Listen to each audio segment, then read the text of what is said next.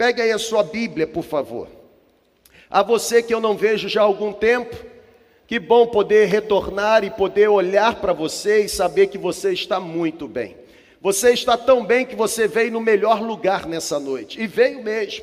Você não veio meramente num prédio, você não veio apenas participar de um ajuntamento de pessoas, você veio num ambiente completamente preparado, planejado, completamente estruturado, pensado, sonhado para que a presença de Deus alcançasse você. Eu tenho uma palavra de Deus para entregar para o seu coração hoje. Você quer receber? Amém ou não amém, gente? Eu tenho uma palavra de Deus. Hoje pela manhã Deus nos abençoou tanto. Deus falou conosco sobre a, sobre a bênção do lugar correto. Pessoas certas ocupando posições estratégicas de forma correta produzem resultados extraordinários. E eu saí daqui tão motivado, eu saí daqui tão confiante de que Deus irá nos aperfeiçoar para nos usar de forma que pessoas sejam edificadas e o nome de Jesus seja glorificado. Agora eu quero pensar com você num tema que habitou no meu coração ao longo desse período de férias. Ah, alguns livros eu pude folhear, pude ler, e em um dos livros uma palavra me pegou, ou um versículo me pegou. E eu vou me utilizar desse versículo e eu quero dar o tema ah, Uma Preciosa Missão. Eu quero pensar com você sobre a missão que José e Maria receberam, uma missão dada por Deus de hospedarem no ventre aquele que se tornaria ou seria o Salvador da humanidade. Vamos comigo ao texto, Mateus capítulo 1, versículos 18 a 25, ok? Vou fazer a leitura, a tradução que eu tenho aqui é a NVI, nova versão internacional, e isso também será projetado aqui à frente para que você possa acompanhar essa leitura. Se você está preparado para receber o que o Espírito Santo está pronto para soprar, diga glória a Deus, irmão. Ah, mas tem que ser mais forte. Diga glória a Deus. Glória a Deus. Eu disse hoje pela manhã e repito, irmão. Esse negócio de culto, uma hora e vinte que vocês tiveram aqui no mês de janeiro, acabou, irmão. Os pastores são muito bons, eles conseguem, assim, falar tudo o que precisa ser falado em 15, 20 minutos. Eu sou muito limitado, eu preciso de uma hora e dez mais ou menos. Então, eu queria que você alegrasse seu coração, né? Aquele tempo de você sair daqui mais cedo, pegar a pizzaria vazia, porque só quem lancha em pizzaria domingo à noite é crente. Já viu isso? É só crente, você chega nos lugares para comer, tá todo mundo bem enfeitado, porque só tem crente na rua depois de nove horas da noite de domingo. Quem não é crente está dormindo, querendo acordar cedo, curar ressaca para o dia, dia seguinte. Então, assim, a sua pizza vai começar a atrasar de novo para a glória de Jesus. O pessoal fez assim, ó. Mateus capítulo 1, no versículo 18 ao 25, a Bíblia diz assim: Volta para mim, por favor. Foi assim o nascimento de Jesus Cristo. Foi dessa forma. Maria, sua mãe, estava prometida em casamento a José. Porém, antes que Maria e José se unissem, antes que Maria e José fizessem o que todo casal casado faz, a Bíblia diz que Maria achou-se grávida pelo Espírito Santo. Se você tem o costume de rabiscar aí a Bíblia, sublime, por favor. Maria achou-se grávida pelo Espírito Santo. Por ser José seu marido, um homem justo, e não querendo expor Maria à desonra pública, José pretendia anular o casamento secretamente Porém, depois de, de ter pensado nisso, apareceu a José um anjo do Senhor em sonho e disse: José, filho de Davi, não tema, não tenha medo em receber Maria como sua esposa, pois o que em Maria foi gerado procede do Espírito Santo, aleluia. Maria dará à luz um filho e você, José, deverá dar o nome à criança, o nome de Jesus. Por quê? Porque ele salvará o seu povo dos seus pecados. Tudo isso aconteceu para que se cumprisse o que o Senhor disse pelos lábios do profeta. a Bíblia diz: a virgem ficará grávida, dará à luz um filho, e chamarão a criança de quê, gente? Um, dois, três e já. Chamarão de quê? A virgem ficará grávida, dará à luz um filho, e o chamarão Emanuel, que significa Deus está conosco. Deus está presente. Ao acordar, José fez o que o anjo do Senhor lhe tinha ordenado. Recebeu Maria como sua esposa, mas não teve relações com ela, enquanto ela não deu à luz àquela criança. E quando a criança nasceu, José colocou o nome de Jesus. Uma preciosa missão. É exatamente aqui em Mateus capítulo 1 ou em Lucas capítulo 1, eu preferi utilizar com você nessa noite a narrativa de Mateus. É exatamente aqui no início dos registros dos evangelhos. É exatamente aqui no início do cânon do Novo Testamento. É aqui que a Bíblia nos diz como foi o nascimento de Jesus. E talvez você esteja estranhando, porque é ano de avivamento. E não apenas é ano de avivamento, mas é costume falar de nascimento de Jesus apenas em dezembro, por ocasião das comemorações do Natal. Mas o Espírito Santo me abençoou tanto com essa leitura. O Espírito Santo trouxe algumas revelações tão extraordinárias para mim, eu não poderia aprender isso em mim mesmo. Eu pedi que ele me desse condições de poder compartilhar com você. E sabe qual é a expectativa que eu trago no meu coração? Você vai sair daqui, mas vai sair daqui carregando essa preciosa missão. A Bíblia está falando sobre o nascimento de Jesus, e segundo o texto bíblico, Jesus nasceu por obra do Espírito Santo. Aqui em Mateus capítulo 1 está o que exatamente chamamos e chamamos nos compêndios teológicos de concepção virginal, ou seja, o versículo 18 ele diz, ou ele traz a informação de que Maria achou-se grávida pelo Espírito Santo. Aquele que em Maria seria gerado, a Bíblia diz que estava sendo gerado pelo Espírito Santo. Aquele que em Maria seria guardado no ventre procedia do Espírito Santo. E eu considero que Maria e José sentiram quando ouviram, quando de alguma forma souberam que dariam a luz ao Filho de Deus. Eu começo a pensar comigo como foi a reação, qual o sentimento que pairou, qual o sentimento que norteou, qual o sentimento que permeou a mente, o coração, quando José e Maria ouviram que dariam a luz a uma criança, e não era uma mera criança, mas era o Filho de Deus, o nome dele seria Jesus, o Cristo. A Bíblia diz que aquele menino iria nascer, e ele não apenas nasceria, ele não apenas iria crescer no lar de José e Maria, ele não apenas seria alimentado por José e Maria, mas a Bíblia diz que ele seria criado para um propósito além da compreensão e do controle de José e Maria. É por isso que quando Jesus, na volta, fica em Jerusalém. Lá na frente, José e Maria percebem a ausência, voltam, encontram Jesus, fazendo o quê? Discutindo com os escribas e fariseus. E José e Maria ficam preocupados: perdemos, perdemos a criança, perdemos o filho. E quando vão questionar Jesus, Jesus diz assim: Eu não estou perdido, eu apenas estou cumprindo a obra para a qual eu vim a este mundo. Quem faz a vontade de Deus nunca está perdido. Sabe, a Bíblia diz que José e Maria receberam uma preciosa missão. Eu quero trazer de volta o versículo 23, porque a Bíblia diz no versículo 23: A virgem ficará grávida, a virgem dará à luz um filho, e o nome, ou as pessoas chamarão a criança de Emanuel, que significa o Deus conosco, ou seja, de acordo com a informação bíblica, ou de acordo com a informação que fora dada pelo anjo do Senhor, o anjo que apareceu para José, preste muita atenção aqui, irmão, levante a mão aí, respira. De acordo com a informação que o anjo trouxe para José, O ventre de Maria iria hospedar o Emanuel. O ventre de Maria iria hospedar o Deus conosco.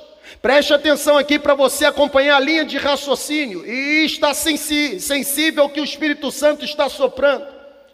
De acordo com a orientação ou com a informação que foi dada pelo anjo, o ventre de Maria hospedaria o Deus conosco, ou seja, uma missão preciosa seria dada àquela virgem. Qual missão?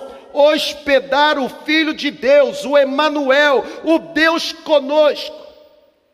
Na verdade, se a gente parar para analisar, não existe privilégio maior do que o privilégio de hospedar a presença de Deus.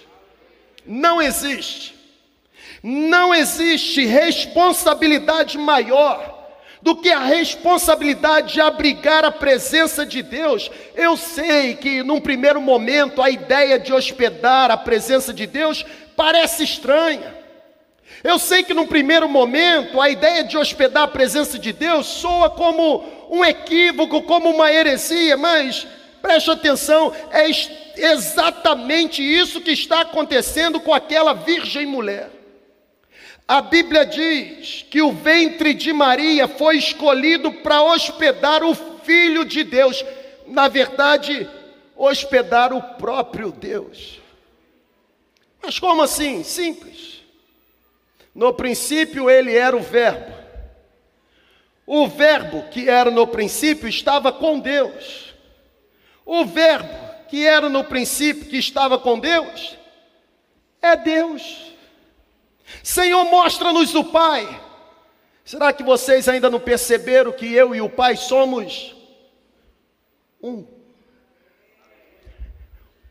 O ventre de Maria foi escolhido para hospedar não uma criança qualquer, o Emanuel, o Deus conosco, aquele que é eterno, irrompendo tempo e espaço, entrando na linha do tempo, para que na linha do tempo faça por mim por você que estamos aprisionados no tempo, que nós só desfrutaríamos na eternidade. Eu sei que você não entendeu nada, não tem problema. Que missão preciosa ter sido escolhida para hospedar a presença do Eterno. Deus é extraordinário. E hospedar a presença de Deus é algo repleto de honra, gente. A presença de Deus é o nosso maior tesouro. Não tem chama de avivamento sem a presença. Avivamento não é subproduto de manipulação. Avivamento é evidência de que Ele está presente. Eu vou repetir. E eu, eu acho que eu estou na igreja certa. Eu acho que eu voltei para o endereço certo. Se eu voltei para o endereço certo e estou na igreja certa, esse povo vai começar a reagir.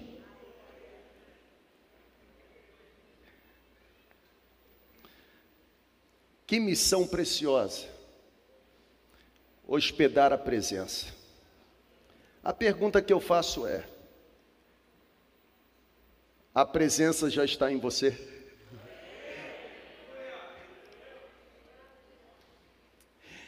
Eu quero fazer três afirmações.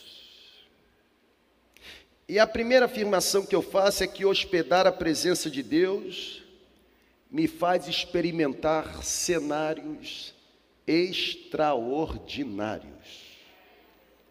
E vou explicar por quê. Quando eu lia esse texto e me deparava com alguns escritos do Bill Johnson, eu me peguei nesse cenário extraordinário que foi o cenário marcado pelo nascimento de Jesus. Olha para cá, por favor. O nascimento de Jesus ele foi marcado por algo sobrenatural. José e Maria, a Bíblia diz que eles ainda não se conheciam.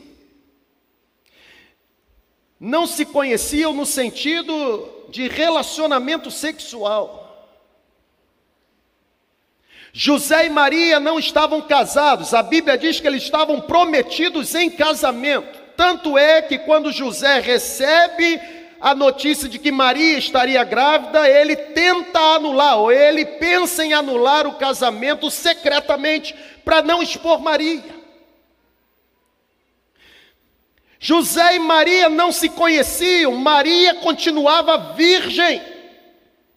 E a criança que estava no ventre de Maria não tinha qualquer participação humana, ou seja, não era resultado de espermatozoide. Estão aqui comigo ainda, amém ou não amém?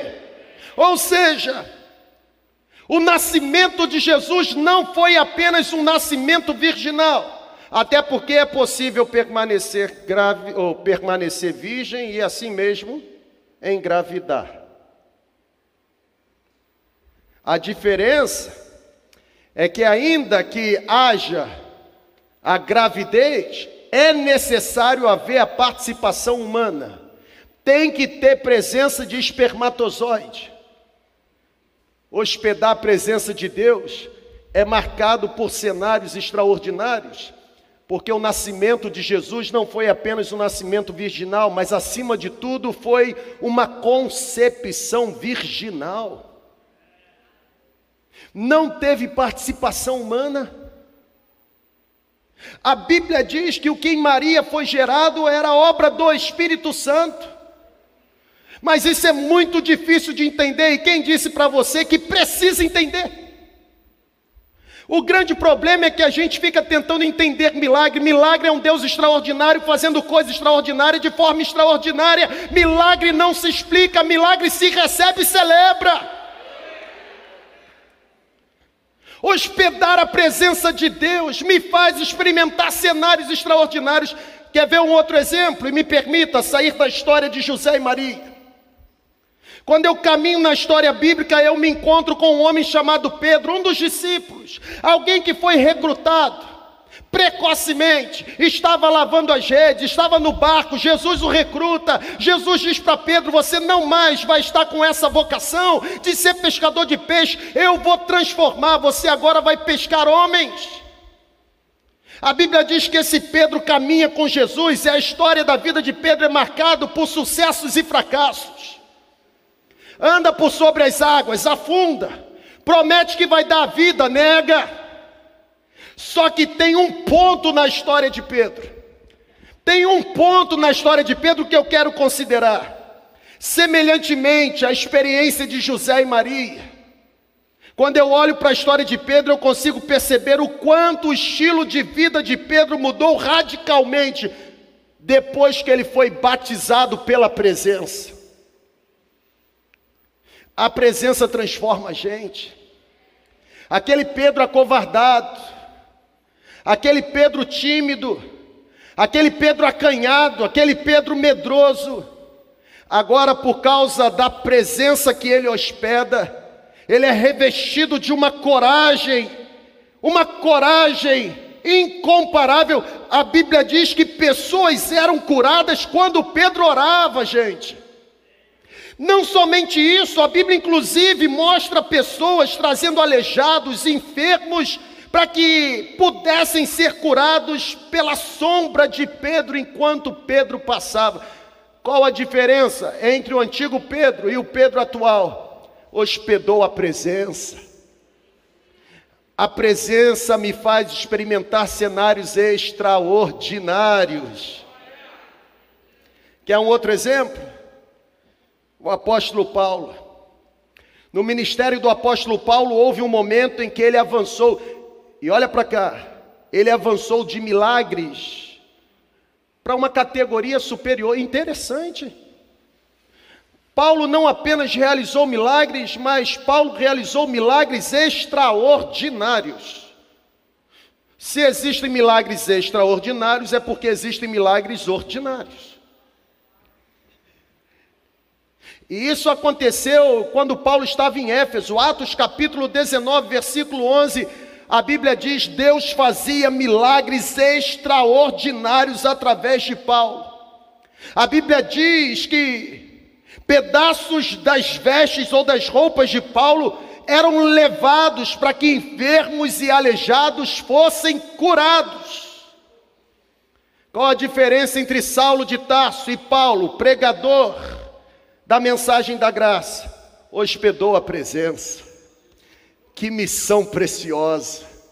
Sabe, pessoal, quando eu, quando eu começo a ler a Bíblia, e num ano marcado na agenda de Deus como um ano de avivamento, uma inquietação começa a tomar conta de mim. E eu trago essa inquietação para você. Eu falei de coisas extraordinárias que aconteceram com José, com Maria, com Pedro e com Paulo. Agora olha para cá.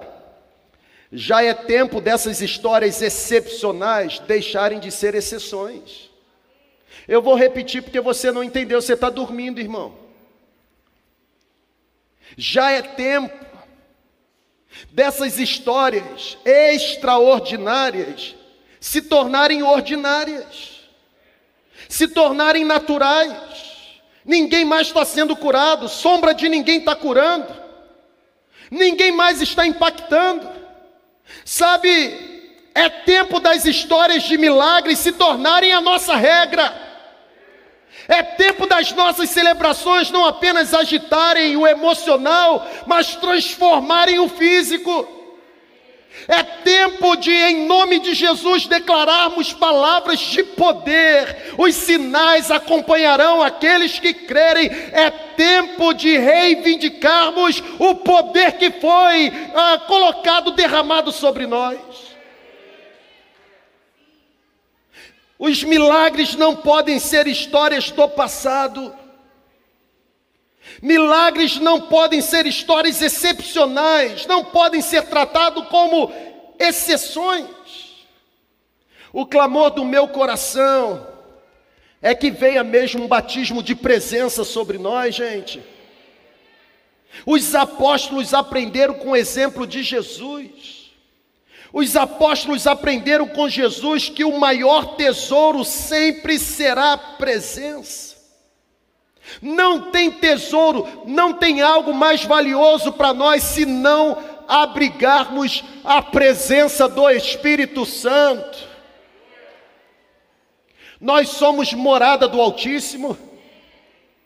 Você que fica idolatrando o templo, Deus não habita em caixote feito por mãos humanas. O templo, que bom que ele existe, que bom que nos proporciona estar aqui de forma confortável, mas ele não é a finalidade última da nossa fé e nem da nossa existência. Nós existimos para uma missão mais preciosa. Mais do que erguer templos, nós precisamos erguer pessoas que se tornem templos ambulantes do Espírito Santo. Hospedar a presença manifesta cenários extraordinários ou manifesta, me faz experimentar cenários extraordinários. Hospedar a presença de Deus é o maior desafio da nossa vida. Mas quando eu olho para o texto, não apenas percebo que José e Maria experimentaram cenários extraordinários por conta da concepção virginal, mas eu também chego à conclusão que hospedar a presença de Deus me confere autoridade poder e domínio sobre as trevas. Pessoal, aqui eu vou parar e vai esquentar.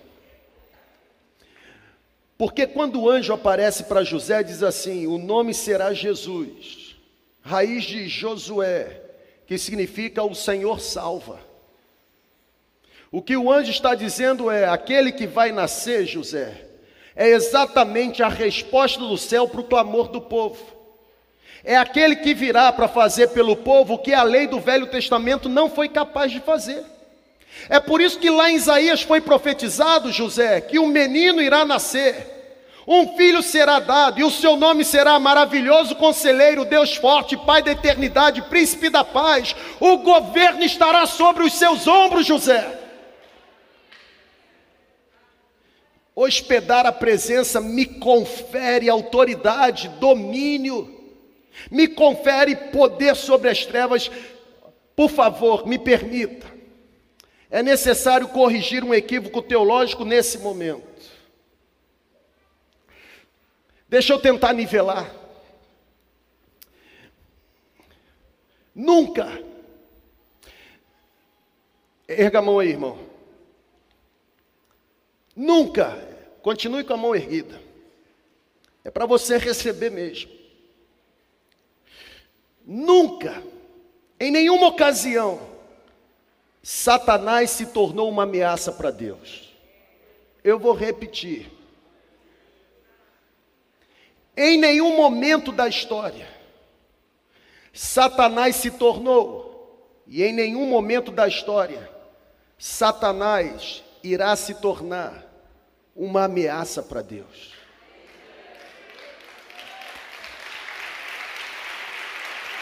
Sabe por quê?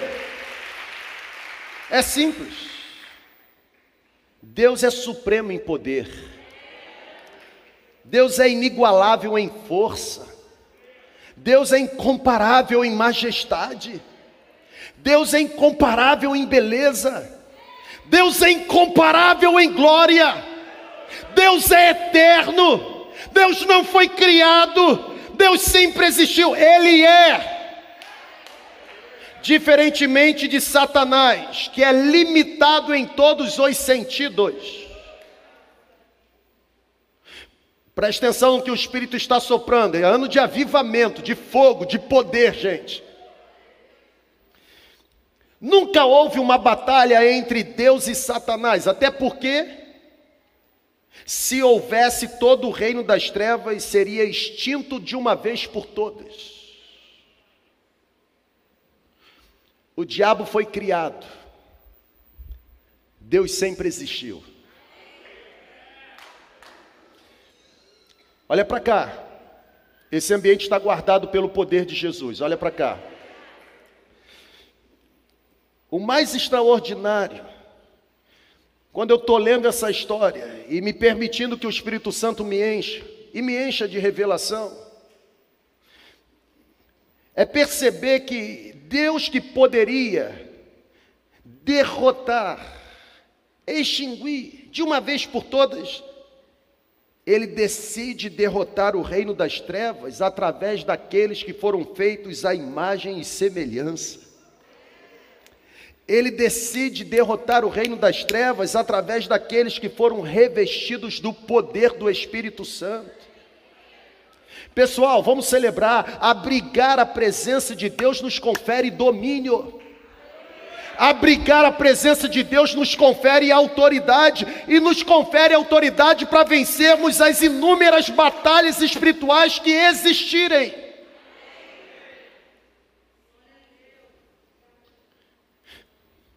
Um dos pontos centrais do Evangelho do Reino é a encarnação de Cristo. Um dos pontos centrais do Evangelho é Deus entrando no tempo e no espaço.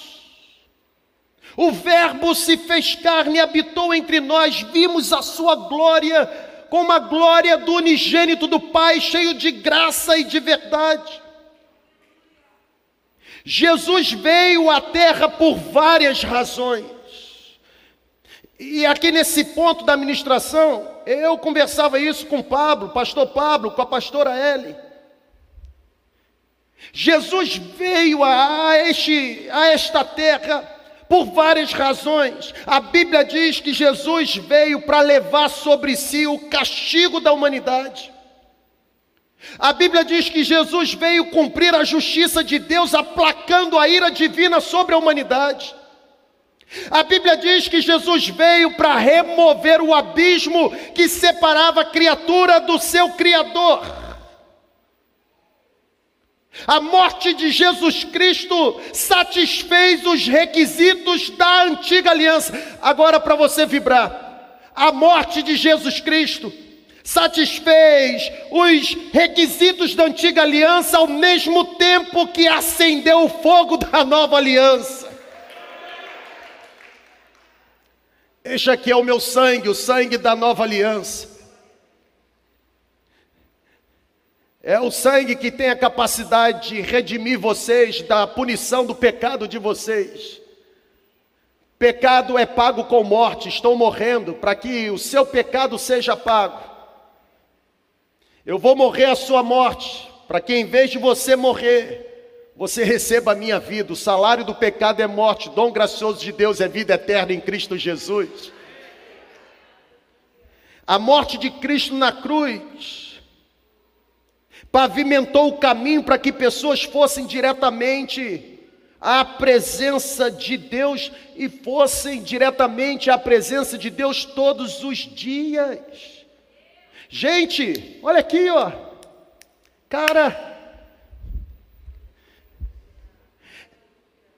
Era impensável no Velho Testamento alguém ir à presença de Deus todos os dias. Pessoal, você, se fosse numa igreja em Detroit, estava todo mundo já pulando, tal, pá. Olha para cá. No Velho Testamento, não tinha como ir à presença de Deus todos os dias. Na verdade, no tempo de Moisés, apenas o sumo sacerdote podia fazer isso e acontecia uma vez por ano no dia da expiação. por causa do sangue de Jesus Cristo derramado na cruz do Calvário, um novo e vivo caminho foi aberto.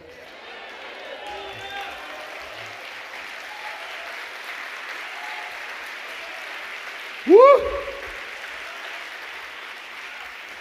Por causa do sangue de Jesus Cristo derramado na cruz do Calvário, nós que estávamos distantes, separados, divorciados, Agora fomos transformados, e transformados, sabe em que, gente? No povo da presença. Vocês são geração eleita, sacerdócio real, nação santa, propriedade chancelada, tem digital, propriedade exclusiva de Deus. Hospedar a presença me confere autoridade, me confere poder, me confere domínio. Acabou ainda não. Quer ir embora?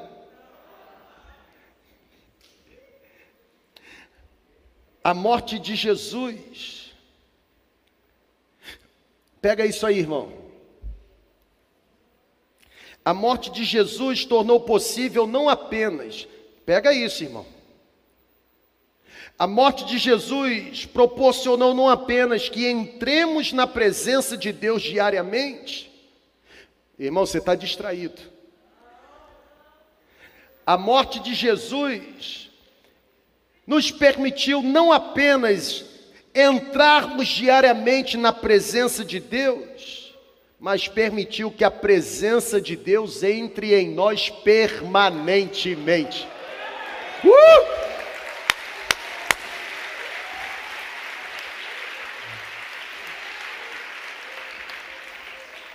Não vem e sai, vem e fica. Me torna alguém selado para o dia da redenção final. Quando o céu se rasgar, e se fizer a chamada, eu estarei. Nós nos tornamos a morada de Deus. Lá em Mateus 1, o ventre de Maria foi escolhido para hospedar a presença. Que missão preciosa. Nós não estamos em Mateus 1, nós estamos em Atos 29. Você não entendeu? pede ajuda aos universitários. E em Atos 29, não é mais um ventre hospedando a presença, são pessoas sendo batizadas pela presença. Na cruz do Calvário, Jesus disse: Tetelestai. Jesus disse: Está consumado. Olha para cá, irmão. Jesus não apenas garantiu, pega isso aí. Quando Jesus diz está consumado, Jesus não apenas está garantindo que o preço do pecado estava sendo pago, pega isso, irmão. Quando Jesus disse está consumado, Jesus não apenas disse que a justiça de Deus estava sendo satisfeita, para você vibrar. Quando Jesus disse está consumado, ele também estava garantindo que a autoridade perdida no jardim do Éden estava sendo recuperada. Aleluia. Adão e Eva abriram mão da autoridade. Irmão, estou arrepiado. Disseram que agora que eu estou com esse aqui, não tem mais na mão, vou voar, e eu acho que eu vou mesmo. Você não está vendo nada aqui, não?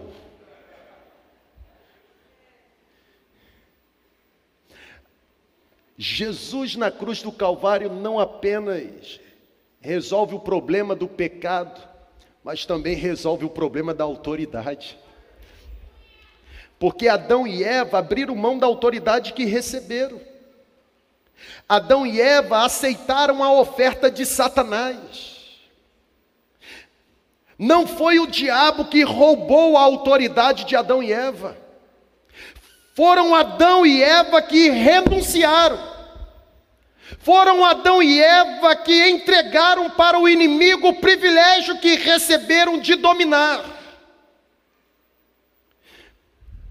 A autoridade está em nós. Só passa do muro se nós autorizarmos. Hospedar a presença confere autoridade, domínio, poder. Adão e Eva entregaram. Quando Jesus é tentado por Satanás, no deserto, a gente gosta muito da narrativa de Mateus capítulo 4. Já foram embora, não, né? A gente gosta. E lá em Mateus capítulo 4 diz que depois de 40 dias e 40 noites jejuando, Jesus é conduzido ao deserto pelo Espírito e agora é tentado por Satanás. Mas Lucas capítulo 4 também traz o registro da tentação. E o interessante é que Lucas, na narrativa, traz uma expressão que Mateus não apresenta. Depois de Jesus ser tentado, se tu és o filho de Deus, transforma essa pedra em pães. A Bíblia diz que agora Satanás leva Jesus para o alto do monte Faz Jesus olhar todos os reinos da terra.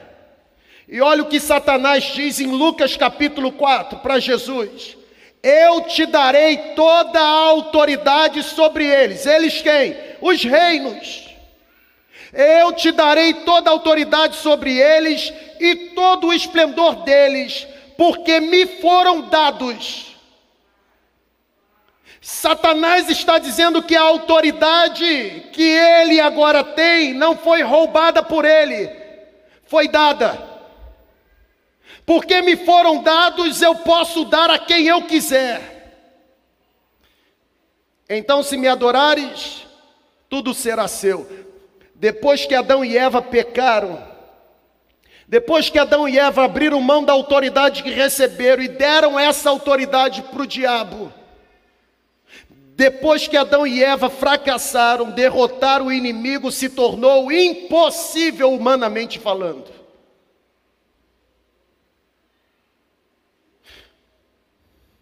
É por essa razão que Jesus assume o nosso lugar na cruz do Calvário. Porque na cruz do Calvário, Jesus resgata a autoridade que foi perdida. A batalha espiritual sempre teve a ver com o diabo e a humanidade. Porém, inimizade entre ti e o descendente da mulher. A morte de Jesus na cruz do Calvário resgatou a autoridade. Na verdade, gente, para vibrar mesmo. A morte de Jesus é algo que Satanás nunca teria buscado se ele soubesse o resultado. Eu vou repetir. A morte de Jesus é algo que o diabo nunca teria investido para acontecer se ele desconfiasse do resultado. Porque o próprio apóstolo Paulo diz na primeira carta aos Coríntios, capítulo 2, versículo 8: Nenhum dos poderosos desta era entendeu ou entendeu, pois se tivesse entendido, não teriam crucificado o Senhor da glória. O que a Bíblia está dizendo?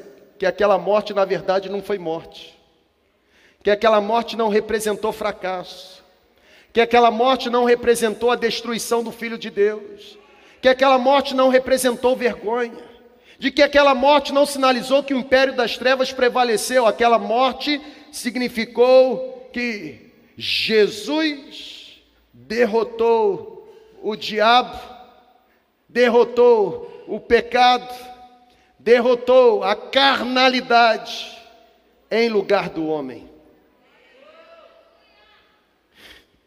Jesus não somente morreu por nós, Jesus morreu como nós. E se Jesus morreu como nós, logo a vitória de Jesus é a nossa vitória também.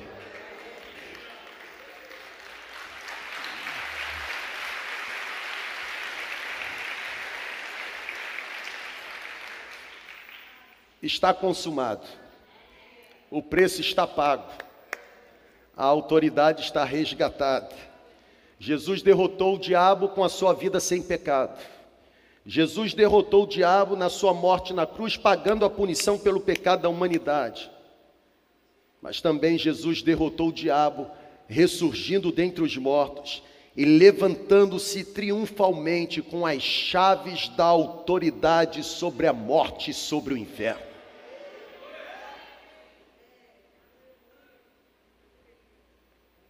Foi Jesus quem afirmou, depois de ressurreto, toda autoridade me foi dada. Irmão, vamos lá, levanta a mão. Aceitação. Jesus disse: Toda autoridade me foi dada no céu e na terra. E aqui está uma grande certeza.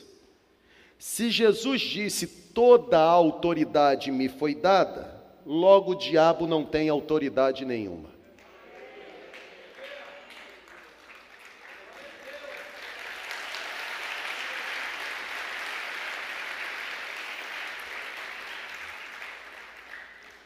Foi-me dada toda a autoridade.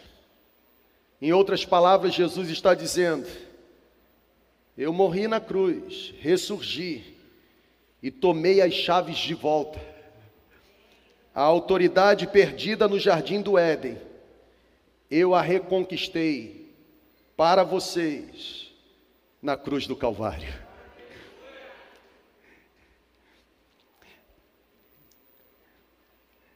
Hospedar a presença me confere autoridade. Quem são vocês?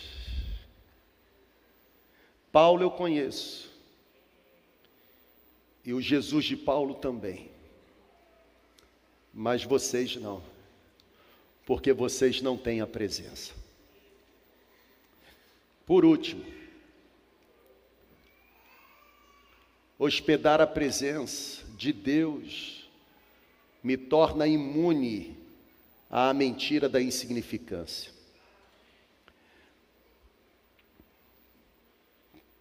Quem foi Maria? Qual o currículo de Maria? Qual a genealogia de Maria? José, descendente de Davi e Maria.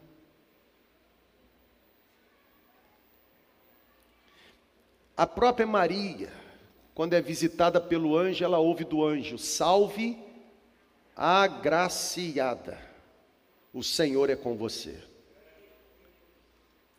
Agraciada, alguém que foi encontrada pela graça de Deus. Não mereço, mas pela graça recebi. Quando a gente hospeda a presença, a mentira da insignificância cai por terra. Todas as vezes que nós olhamos para nós mesmos, é possível que nós acreditemos na mentira da insignificância. Quem sou eu? Eu me deparo com a mentira da insignificância todos os dias. Por exemplo, quando eu passo na frente desses prédios, eu fico pensando: quem sou eu? Quando eu subo aqui e tenho a responsabilidade de ser boca do céu para você, eu fico me perguntando: quem sou eu?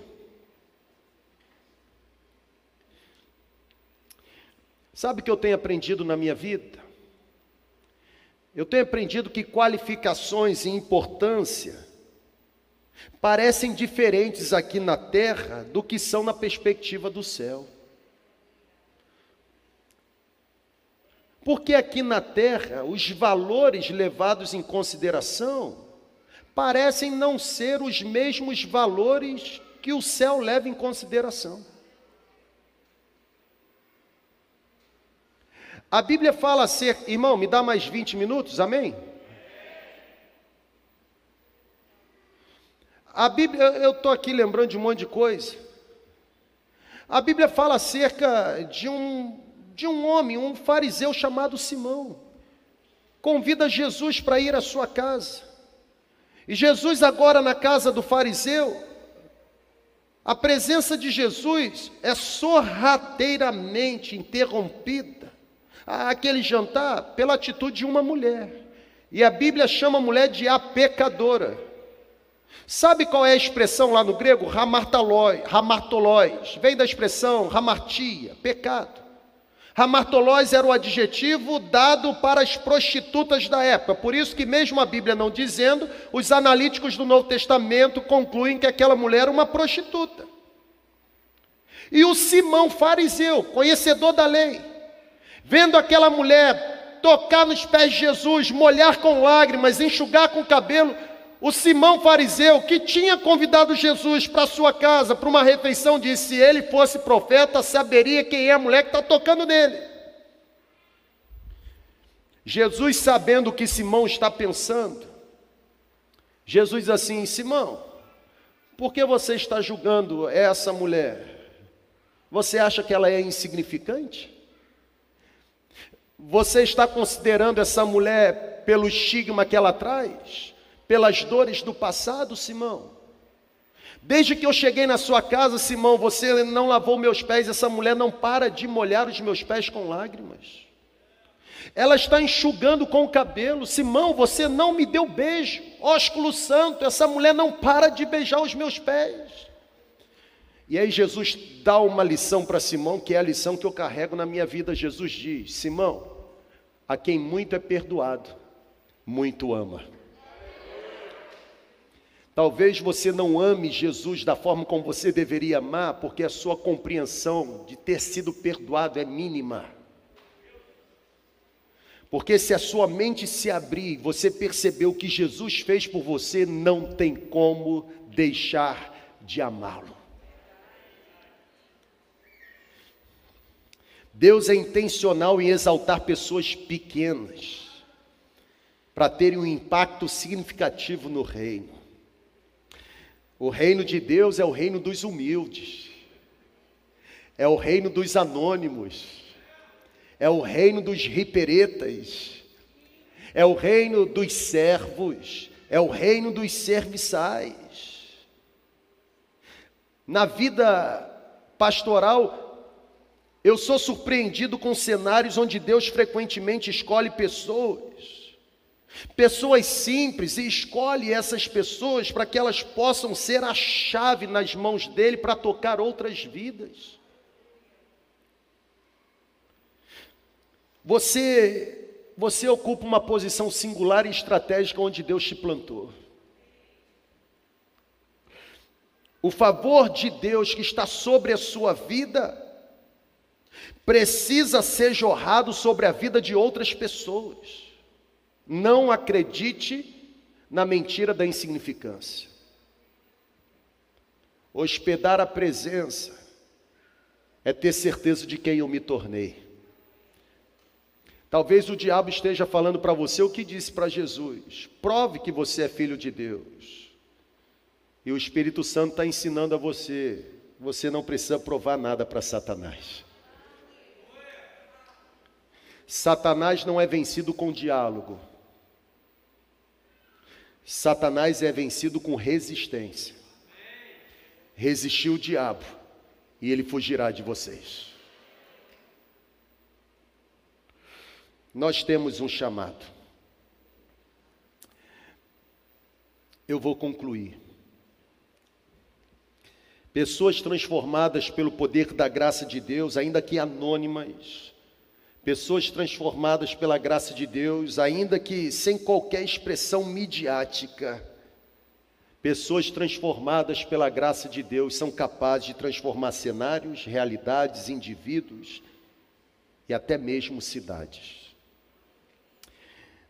Nós precisamos, irmãos, pegar o que Deus está nos entregando. Nós precisamos pegar o que Deus está nos oferecendo nós precisamos pegar o que Deus está derramando e precisamos correr sem medir as consequências. Olha para cá, por favor. Nós precisamos pegar o que o que Deus está jorrando. E precisamos correr sem qualquer tipo de receio, porque nós precisamos cumprir o propósito. O nosso coração precisa queimar de paixão. Nós somos chamados para entregarmos tudo. Eu vou repetir. Nós somos chamados para entregarmos tudo.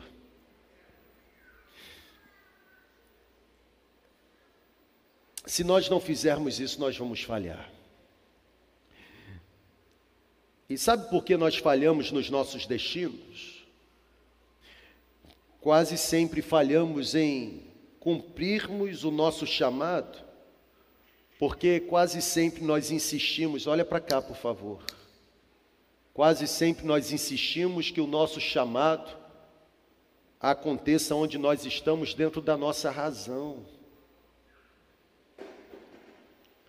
Nós queremos cumprir o que Deus jorrou sobre nós, sem qualquer tipo de esforço da nossa parte.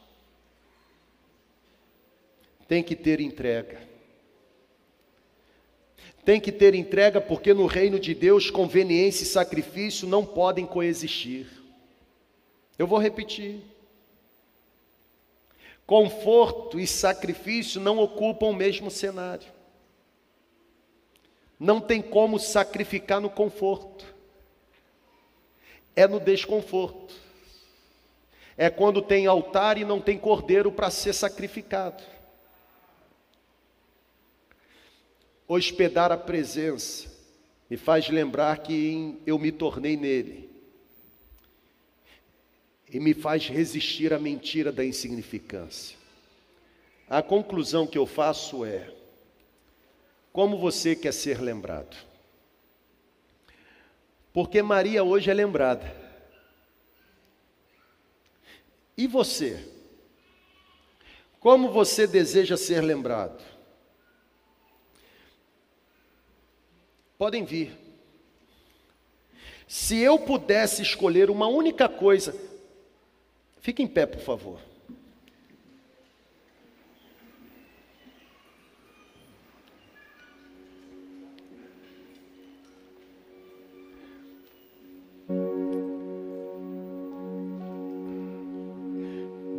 Como você quer ser lembrado? Se eu pudesse escolher uma única coisa pela qual eu pudesse ser conhecido, sabe o que eu iria escolher? A única coisa que eu escolheria para me distinguir de todos os demais seria exatamente o pedido que o salmista fez. O Salmo 27, verso 4, o salmista diz: Uma coisa pedi ao Senhor, e eu buscarei. Está lá. Uma coisa pedi ao Senhor, e é o que eu procuro: que eu possa viver na casa do Senhor todos os dias da minha vida, para contemplar a bondade do Senhor e buscar Sua orientação em Sua presença. Que o salmista está dizendo aqui no verso 4 é que essa uma coisa que ele está procurando é exatamente o que se torna o ponto de referência para todos os demais assuntos da vida. Essa uma coisa que o salmista diz que está pedindo e procura é a presença de Deus. A presença de Deus deve se tornar a nossa marca distintiva. A presença de Deus precisa se tornar a nossa digital. Nós precisamos ser conhecidos como o povo da presença, gente. Não é mais o ventre que hospeda, somos nós. O Verbo se fez carne, mas depois de cumprir o propósito para o qual veio a esta terra, voltou para o Pai. Mas nós não ficamos órfãos, foi derramado sobre nós o outro, mas o outro que é a mesma essência daquele que subiu, foi derramado sobre nós o Espírito Santo.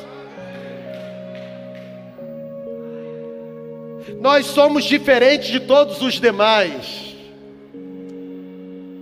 Será trágico se nós nos tornarmos conhecidos apenas como bons pregadores. Será trágico se nós nos tornarmos conhecidos como apenas cantores habilidosos. Será trágico se nós nos tornarmos conhecidos como apenas pessoas que fazem boas obras. Será trágico se nós nos tornarmos conhecidos apenas como pessoas dotadas de capacidades incríveis. Nós precisamos ser conhecidos como pessoas com quem Deus tem prazer de estar.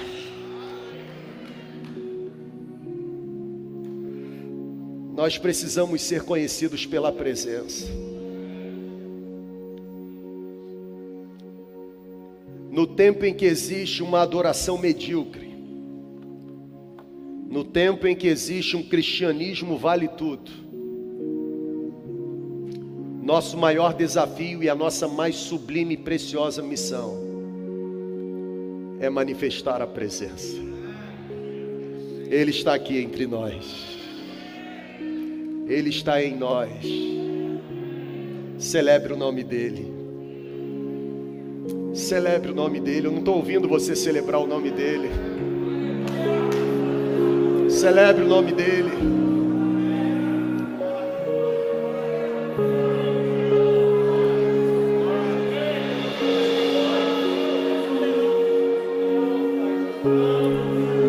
Deixa a presença ocupar todo o seu ser. Deixa a presença ocupar todo o seu ser.